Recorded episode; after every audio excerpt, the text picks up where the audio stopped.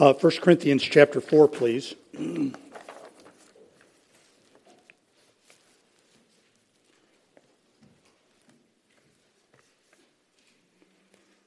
First Corinthians chapter 4.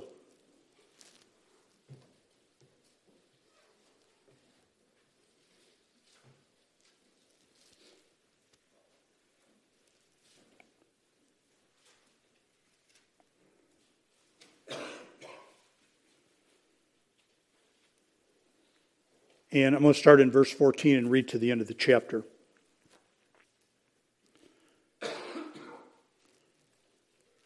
I write not these things to shame you, but as my beloved sons, I warn you. For though ye have 10,000 instructors in Christ, yet have ye not many fathers. For in Christ Jesus I have begotten you through the gospel. Wherefore I beseech you, be followers of me. For this cause have I sent unto you Timotheus, who is my beloved Son, faithful in the Lord, who shall bring you into remembrance of my ways, which be in Christ, as I teach everywhere in every church. Excuse me. now some are puffed up, as though I would not come to you. But I will come to you shortly, if the Lord will and I will know not the speech of them which are puffed up, but the power. For the kingdom of God is not in word, but in power. What will ye? Shall I come unto you with a rod, or in love and in the spirit of meekness? And let's pray. Lord God, I ask for us that we would understand the, the words that are spoken, that we would wisely and properly apply them to our own situation and setting, and that we would do this with your grace and approval. And I pray this for us in Jesus' name. Amen. Uh, I seem a little echoey, am I? Am I echoey? You okay? All right. Then we move on. So we've really, in these verses, in verses 14 through 21, come to this is the end of the subject. Excuse me, as far as Paul is concerned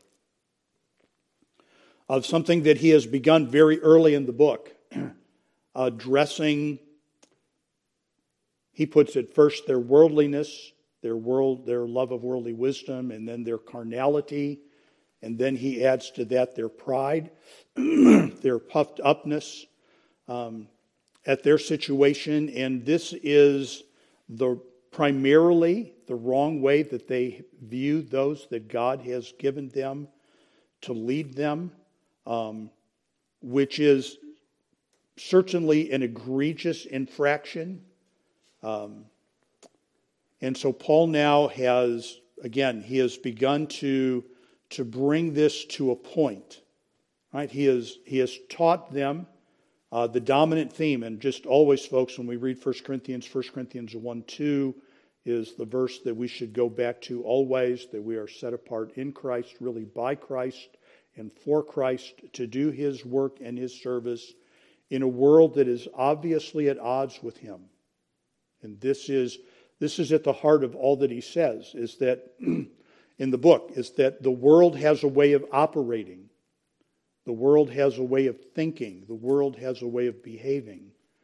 And the church is placed into that world, but it is never to become the world into which it is placed. What I want to do this evening, rather than walk through the verses 14 through 21 just simply in sequence, verse 14, 15, and 16, is to just try and grasp, just to look at it rather by theme and see what it is that Paul is saying to these people in conclusion. If you look at verses 16 and 17, Right? The first thing that I want to call your attention to is this is that Paul wants one thing. He is asking them for one thing, one response. Excuse me. He wants one response from the Corinthians. And as we'll see from verses 16 and 17, folks, he wants this not only of the Corinthians, but of every believer. And I don't want to, don't want to belabor this this evening, but I'm going to say it yet again. Right? First Corinthians. First Corinthians deals with many issues that are problematic in the modern culture, in the Western church, the role of women, for instance, and the way we behave about certain things. And one of the ways that those verse, these verses are undercut in modern culture is by arguing that Paul was dealing only with one culture, his. But I would just point out to you that repeatedly in the book of Corinthians, Paul will say, All the churches, this is what I say to all the churches. In 1 Corinthians 1 2, all of us call upon the same Lord, and the instruction is for all the churches. So let's look at verses 16 and 17. Wherefore I beseech you, be followers of me. There is the one thing that he wants, folks. All right, so let's remember these are these are people who are blatantly worldly wise in the way they live and the way they do ministry. And these are people that Paul has called carnal. He has had to speak to them as if they are young children, not mature believers. And he has talked to them and will continue to talk about them to them about the fact that they're very proud of themselves and they're very inflated about themselves. And from them and from all of God's people, Paul wants one thing. And of course, we know that it isn't just what Paul wants, it is what the Lord wants. And that is, verse 16, wherefore I beseech you, be ye followers of me. And so, a couple of things there, folks. First of all, don't turn this or think of this as simply an emotional appeal, as if Paul is simply begging them to do this. It is, I mean, I'm not saying there's not emotion to it, but Paul is instructing them. He is calling them to this. The word beseech there refers to as if one was being summoned to a court of law. I am, I am appealing to you. I am telling you to do this. And That is a very common Greek word that it means to be comforted or besought or to desire, and it is here a verb. But the words be followers are a command. You must do this. And in fact, it is the only imperative, folks. If we were to, if we were to pick this apart, it is the only, it's not the only verb in the paragraph, verses 14 through 23, but it's the only imperative in the paragraph. It is the only command that we are to obey. It is the voice that we are to hear. And the word follow is the word mimic. Mimic me. I am calling you to this command imitate me. Imitate me. Now, of course, upon the basis of having that command, folks, a couple of questions would become pretty easily asked. How are we to imitate Paul? What about Paul are we to imitate? Why are we to do it? And we will come back to that. I just want us to see at this point that Paul wants one thing from the Corinthians and all believers Verse number 17. We know that he wants it from the Corinthians. Wherefore I beseech you, be followers of me. For this cause have I sent unto you Timotheus, who is my beloved son, and faithful in the Lord, who shall bring you into remembrance of my ways, which be in Christ, as I teach everywhere in every church. So it's pretty obvious from verse 17 that what he wants us to imitate in verse number 16 are his ways and Timothy's job is not to come and say, in effect, this is how I would do it. Paul does it like this. This is how I would do it. We're really very similar. Timothy's task is to come to the church at Corinth and explain to the church in Corinth more fully what Paul does. because Paul is the benchmark, Timothy is not. And this is because, folks, Paul is an apostle and Timothy is not. And in a little bit later study, several weeks down the road in 1 Corinthians 5, we'll talk a little bit more about the significance of apostles and their authority in the, in the early days of the church. So I'm telling you that you are being called by God's Spirit to imitate me. And I'm sending Timothy, who is going to tell you what I do and tell you how I do it. And this is what I do everywhere that I go. This you're not being singled out. This is what I say to everyone. And what Paul then does, folks, is he comes back now, right? We have this appeal I beseech you, be imitators of me. And Paul walks through a variety of ways in which he endeavors to stress upon the Corinthians the importance of this. He's not giving them an option. Folks, verse number 16 is not optional for the church. We don't, we don't get to decide if we want to imitate Paul. We get told to imitate Paul.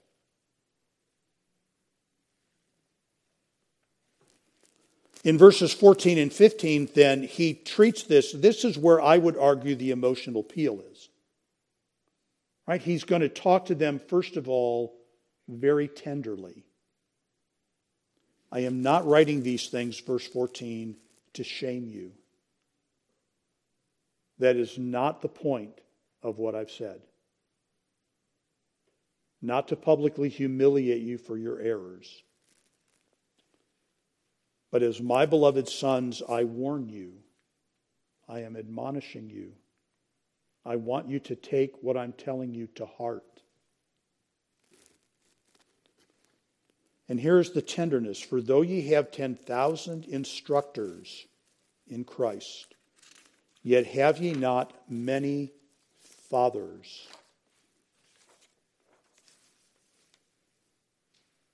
You don't have many fathers. For in Christ Jesus I have begotten you through the gospel. And what he's arguing there, folks, is exactly what he is saying if you would think of your physical being, your physical existence. In the course of our lives, we're going to have many people that teach us. I don't really remember much about her at all, but I remember the name of my kindergarten teacher. That was 60 years ago. I had teachers all through elementary school, junior high, senior high, teachers in college, teachers in three colleges. I have been instructed by church, and I don't, I don't mean I'm not, there's nothing sinister in what I say. I have been taught things by church members, by friends. I have been instructed by many pastors who have written books and preached sermons. I have thousands of educators, but I only have one set of parents. This is one of the reasons, folks, not the only reason, but one of the reasons that we are commanded to honor our father and mother. We only have one set. They are unique. Lots of people will teach you. You can learn from all kinds of people. You can learn good things from bad people. And you can learn sometimes bad things from pretty good people. But just as there is only probably only one set of parents that you will have, there is going to be one person that the Lord used in bringing you to salvation. And Paul does not deny that. I would, this is not the point of the study, and please don't go down that trail just yet, but I find it personally fascinating that after two chapters of stop pitting me against Apollos, we're both the Lord's laborers, Paul says, you know, the only father that you have is me. The only spiritual father that you have is me. And so he makes then this very tender appeal. Since that is the case, since that is the case, imitate me. Imitate me. But again, folks, it's not simply an emotional appeal, it is a command.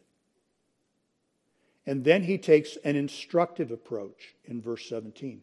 Now I'm going to send Timothy to teach you. For this cause I've sent Timothy unto you, Timotheus, my beloved Timotheus, who is my beloved son, faithful in the Lord, who shall bring you into remembrance of my ways which be in Christ. And so Timothy is going to come alongside, and again, he's going to explain to the Corinthians what Paul does, how Paul does it, why Paul does it this way. And that's going to be Timothy's task. And of course, Timothy is going to instruct them in the Bible, but he's going to instruct them in the way that Paul is obedient to the Bible in comparison to the way the Corinthians are disobedient to it.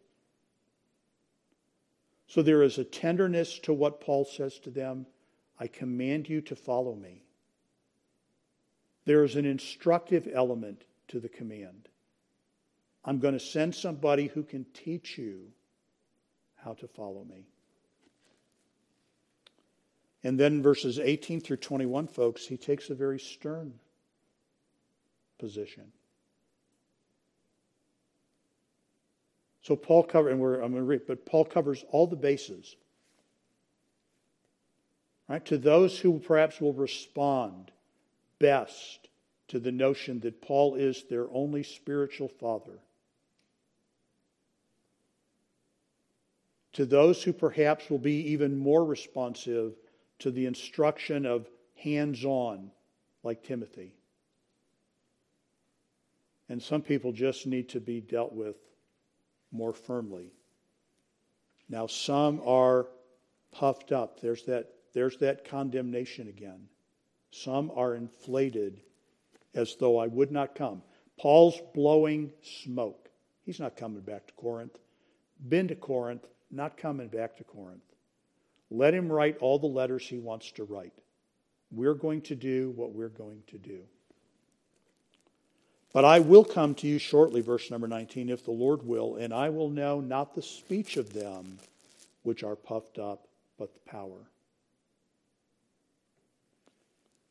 For the kingdom of God is not in word, but in power. What will ye? Shall I come unto you with a rod?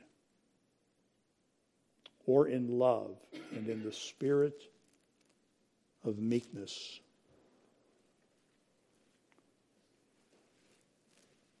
Now, let me just ask you to take to very briefly, and I'm going to deal with it primarily positively.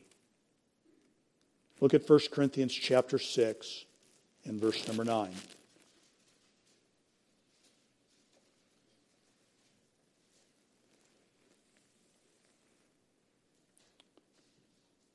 Know ye not that the unrighteous shall not inherit the kingdom? The kingdom of God. Be not deceived. Neither fornicators, nor idolaters, nor adulterers, nor effeminate, nor abusers of themselves with mankind, nor thieves, nor covetous, nor drunkards, nor revilers, nor extortioners shall inherit the kingdom of God. And such were some of you. But Ye are washed, you're sanctified, you're justified in the name of the Lord Jesus Christ and by the Spirit of our God. Now, there's, there's a positive element, folks, and what I'm getting at is this. Paul said, Some of you think that I would not come, but I will come. And when I come, we will have a little power contest. Because the kingdom of God is not just about words, it's about power. Now, you, you tell me how, what Paul you want to meet. Now, the question, folks, right, and this is a question not just for Paul's day, but for our day. Can the wisdom of the world take the kind of people that are described in verses 9 and 10 and make them the kind of people you find in verse number 11? Can the world do that? Or do you need a supernatural power? Now, folks, we could go back into the book of Acts. That's not my intention. You go back into the book of Acts, and you could see the way in which the Lord empowered the apostles to do tremendous physical things. They could, they could speak a word and people could be healed, and they could speak a word and people could be blinded. They could speak a word and people could be dead, and they could just get bitten by a snake and not be dead. These were men with extraordinary spiritual power and abilities. So when a man like Paul writes a letter to you and you open the letter and it goes like this, now you just tell me what Paul you want. Understand, folks, that Paul has a lot of weapons in his arsenal. That if he were to come with a rod, he is not just going to give them a verbal lashing. And we know that because he said, I, I know all about the speech of the inflated ones. But I'm not worried about the speech of the inflated ones. I would come in power. So Paul is dealing with them about this singular matter. You need to imitate me. And I beg you, on the basis of our relationship, to imitate me. And I'm sending Timothy, who will instruct you how to imitate me. And I'm telling you that if you don't come to this, that I will come. And I can come as gentle, under control Paul, or I can come as Paul the discipline, Paul the disciplinarian. The choice is entirely yours. That's just the way it's put in verse 21. What will ye? Tell me which Paul you want. Which Paul would you like to have?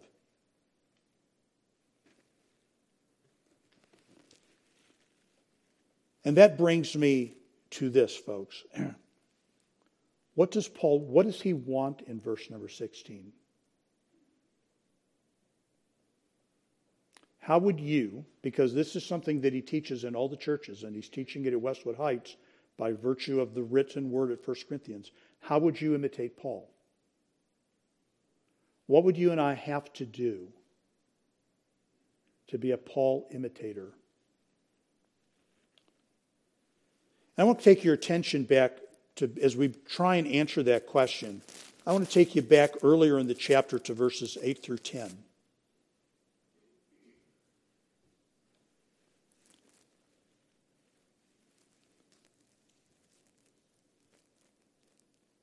In verse number 8, Paul describes how the Corinthians think of themselves.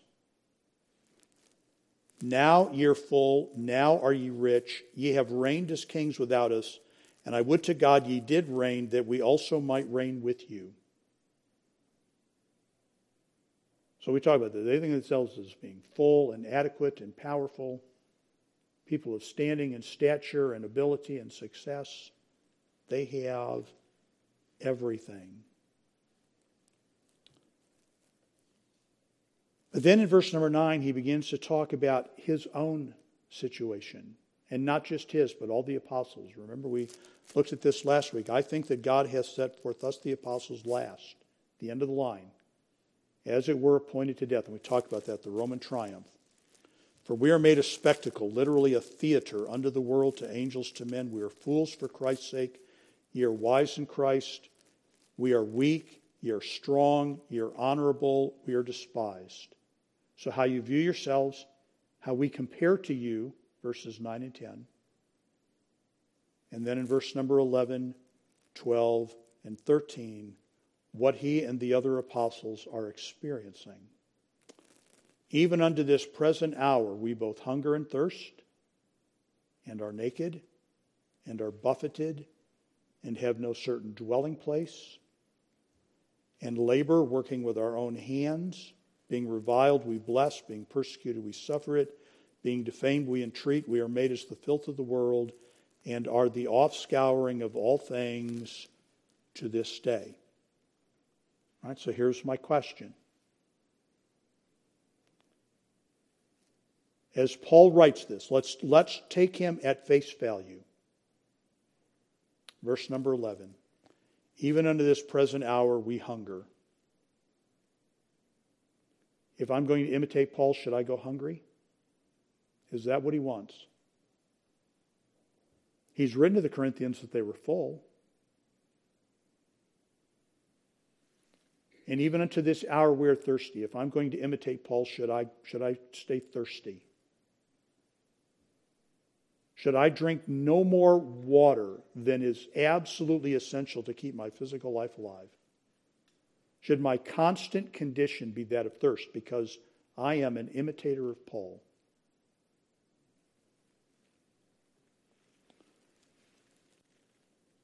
He was naked. Should we hurry up and dismiss the service so that we may all go home and throw our clothes away? So that literally, when the sun rises tomorrow morning, you have absolutely nothing in your wardrobe but the clothes you wore to church last night. Because we're Paul imitators, and Paul's naked. I mean, we have to ask the question, folks, what does he want? What does he want? Is that is I mean, let's just ask the question, is is what's wrong with the church that we have too much? I mean, after all, Jesus told a rich man, here's what you need to do to go to heaven. You need to get rid of everything.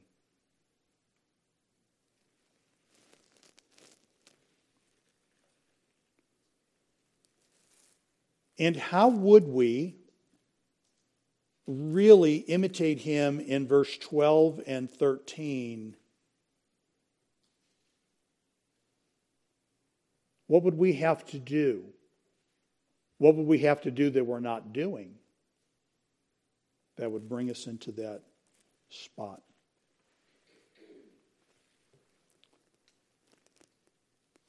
He said, We have no certain dwelling place, verse number 11. Should we put our houses on the market tonight?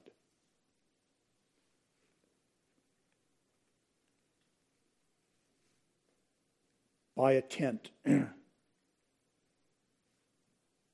put up our little folding chair on one of the intersections in Omaha and get our little sign Homeless for Jesus.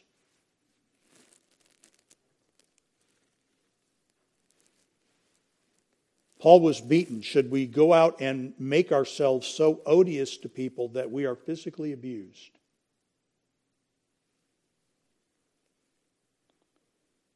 Now, folks, I think that if we really just think through it like that, we would begin to wonder if that's what Paul is really encouraging and I would just point out to you that on the basis of the book of Philippians, that is not at all what Paul is encouraging. Because Paul told the Philippians that not only did he know how to suffer, he knew how to abound. So that, folks, if we somehow, miracle upon miracle, could, could invite the Apostle Paul to come and speak even one service at Westwood Heights Baptist Church, and we said to him, Brother Paul, we want to take you out to a nice meal. He would not say, Oh, no, no, I never eat nice meals because we're all supposed to be hungry. No, Paul knew how to go to a nice restaurant and enjoy a good meal. And Paul knew how to open up a walk in closet and look at a, a wealth of clothing, and he knew how to handle that. And he knew how to open his checkbook and see a positive balance in it. He knew how to handle it, he knew how to abound. He wasn't arguing, and in fact, we'll really deal with this when we get into 1 Corinthians 7. He is not arguing that self deprivation is a virtue. So, what does he want? Well, let's start by noting this, folks, that all of those deprivations that Paul has mentioned there in verses 11 through 13 are not deliberate choices, but they are the consequences of deliberate choices. Paul didn't choose to be impoverished and thirsty and naked and homeless. He never wrote, folks, you can't find it anywhere in any of the letters that Paul wrote, that this was the ideal to which he aspired. And in fact, we already know this. We dealt with it not too long ago. He wrote in 1 Timothy 6 that God gave us richly all things to enjoy, not to be guilt ridden about.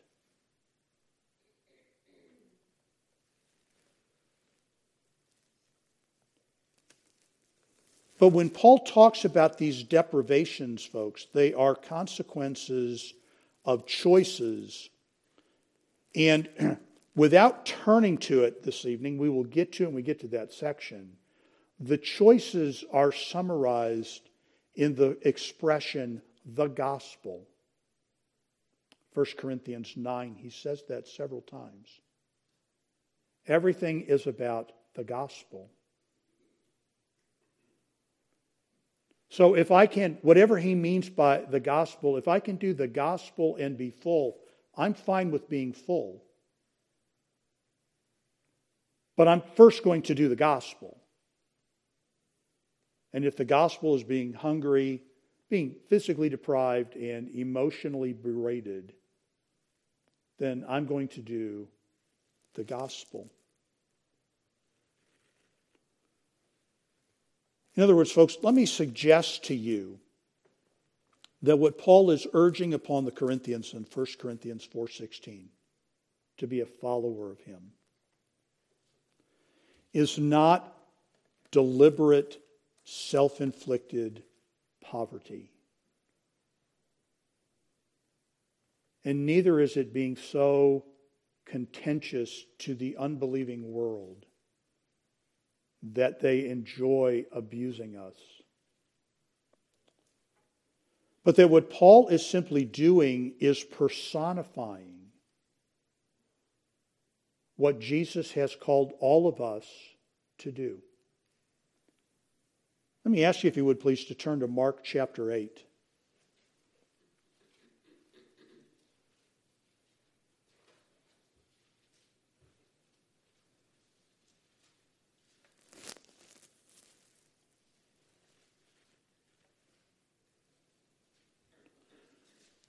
In Mark chapter 8 and verse number 34, these are the words that we have. Mark tells us, and when he had called the people unto him with his disciples also, he sent unto them whosoever. So this is the apostles and the people, and this is a whosoever. Whosoever will come after me let him deny himself and take up his cross and follow me.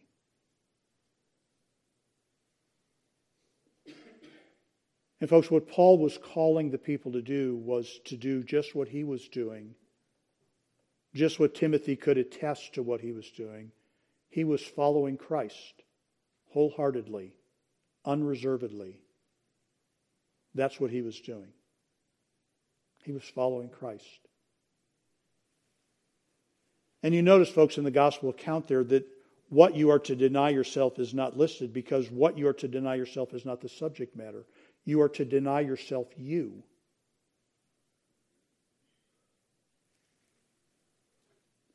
We are all called to the same standard, which is to deny ourselves anything that impedes following Jesus.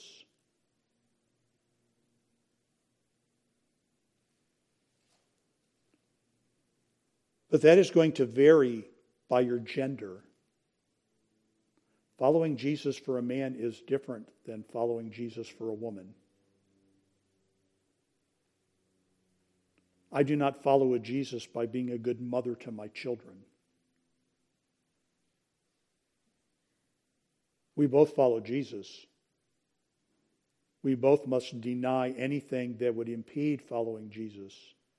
But following Jesus is not the same for every gender. Neither is it the same for every personality. We're all sinners, folks, but we're not all inclined to trip over the same sin. We're all weak, but we're not all inclined to be weak in the same areas.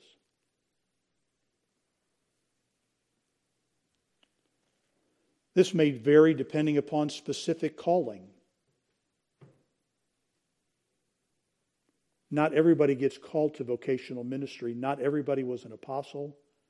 Not everybody was an evangelist. Not everybody is a pastor. But anybody who gets called We will come to this in 1 Corinthians 7. Not everybody is free, legally free as a believer, but everybody is to follow Christ if they're a believer. It's just going to vary. We do not all then deny ourselves the same things, but we all are called to deny ourselves in the same way, which is to follow Christ. And, folks, there can be no doubt in the mind of anybody who is even remotely interested in dealing with the text of Scripture seriously that Paul was completely committed to being a follower of Christ.